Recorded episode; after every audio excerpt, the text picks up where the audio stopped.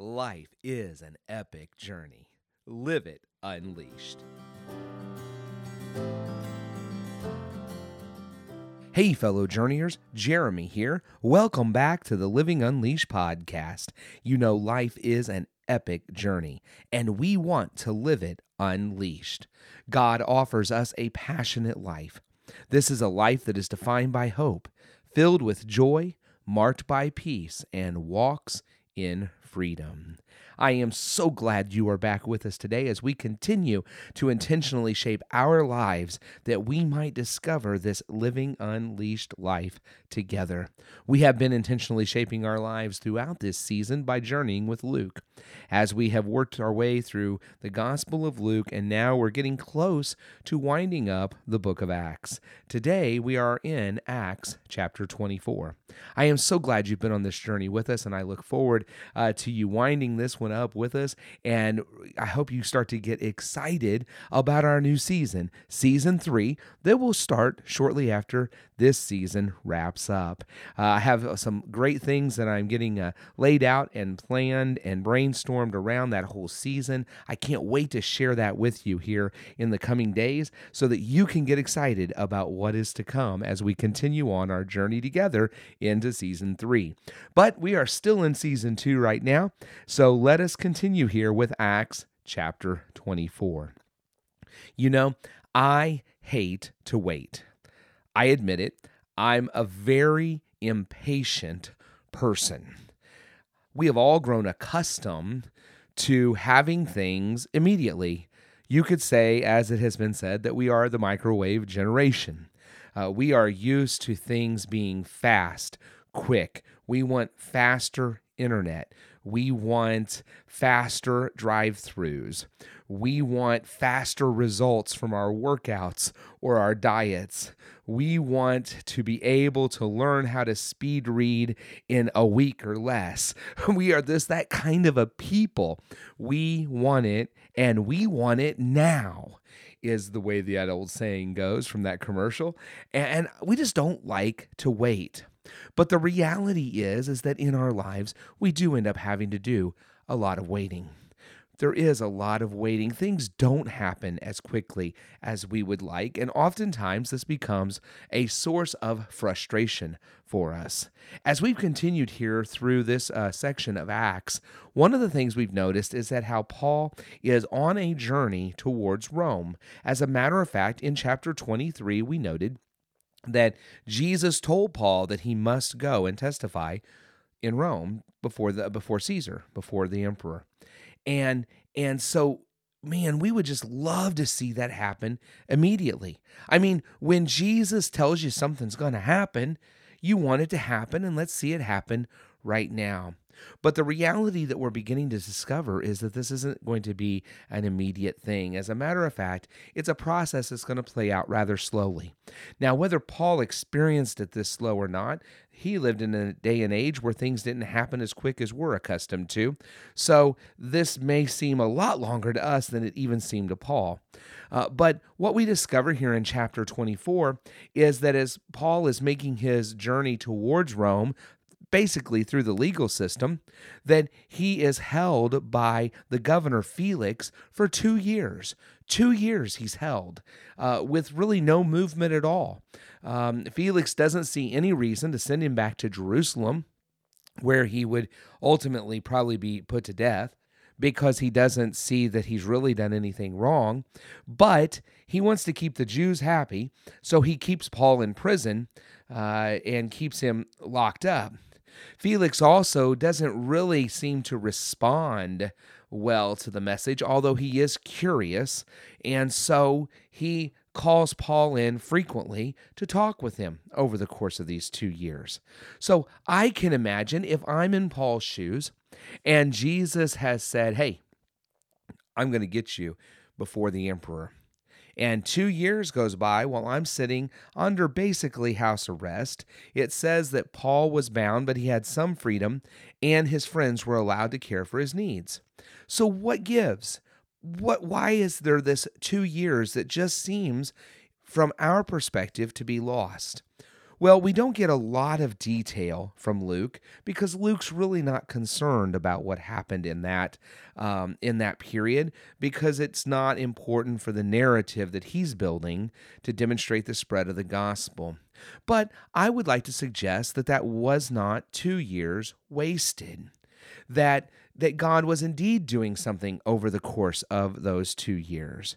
Now, scholars do not agree but there are some that suggest that at least part of what we have noted as the prison epistles, letters that Paul wrote while in, while in prison, may have been written from this location while he was under arrest by Felix. Now, like I said, all scholars don't agree, so that may or may not be the case. But I do believe it's safe to say that Paul was known for writing letters, and he, since he was under arrest and really couldn't go out and he couldn't go build tents and make tents as a tent maker, uh, he couldn't go to the synagogue and and and teach and and share the message that he probably did write.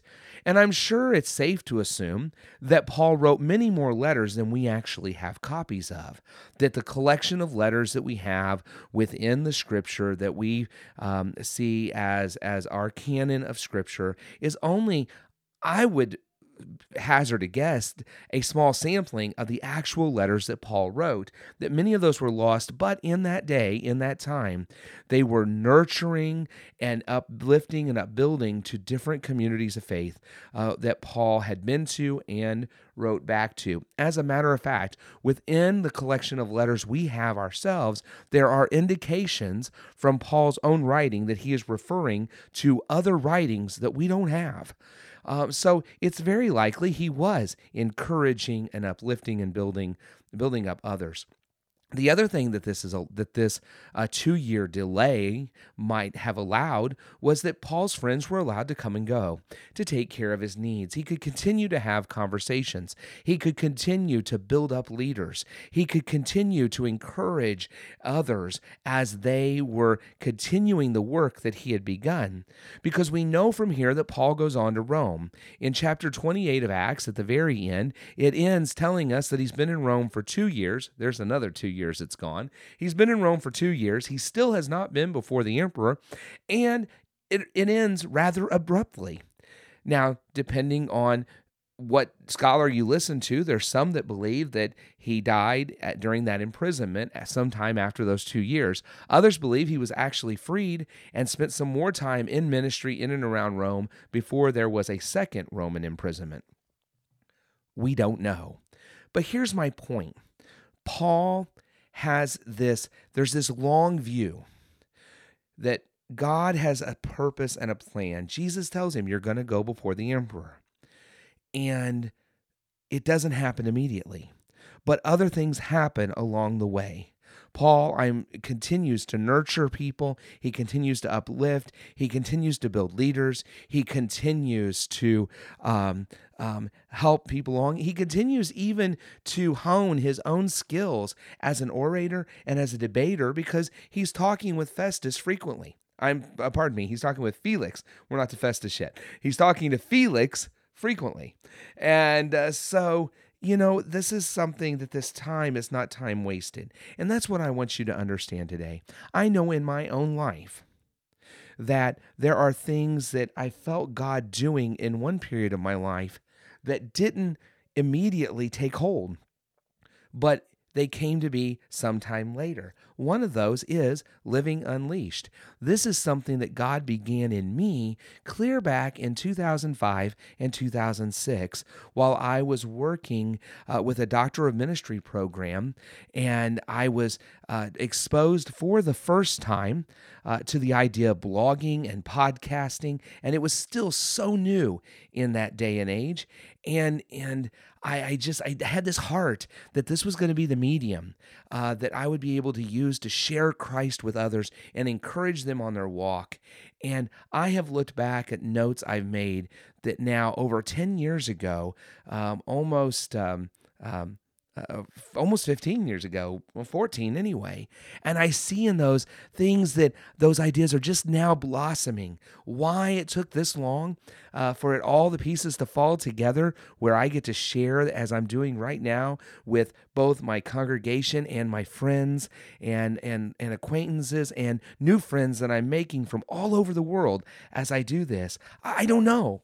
But I do know that God is making good, I guess, if you want to say. He's bringing to fruition that which He showed me so long ago. I don't know where you are, but just because you you have this sense, you feel like God has is is taking you a certain direction, but it's not happening yet. It's not going yet. It's not blossoming yet. Be patient. Seek to ask God and discover what it is that He wants to develop in you now. Because, see, I grew a lot over that 10 or 14 years. I grew a ton. I learned more. I had a, a lot of other experiences that play into what I'm able to share today through this medium that I never could have even begun to share 10, 12, 14 years ago. So, what is it that God maybe needs you to be working on right now? What is it He wants to do in you to prepare you to do that? That thing, that seed that he's planted in you. And I don't know what that is, but I'd love to hear your stories. Uh, if, if God's working in you that way, or if God has worked in you that way, and you had to go through a growth period before you came uh, to that spot where you really came to realize that which God had laid upon your heart perhaps months or years before. And I'd love to hear that. See, when we're trusting God like that to guide us and, and to help grow us and take us to that spot, then we're living unleashed. There's no better place to live than in that spot. So I know that uh, whatever God's got for you, He's still working. Trust Him. Walk with Him.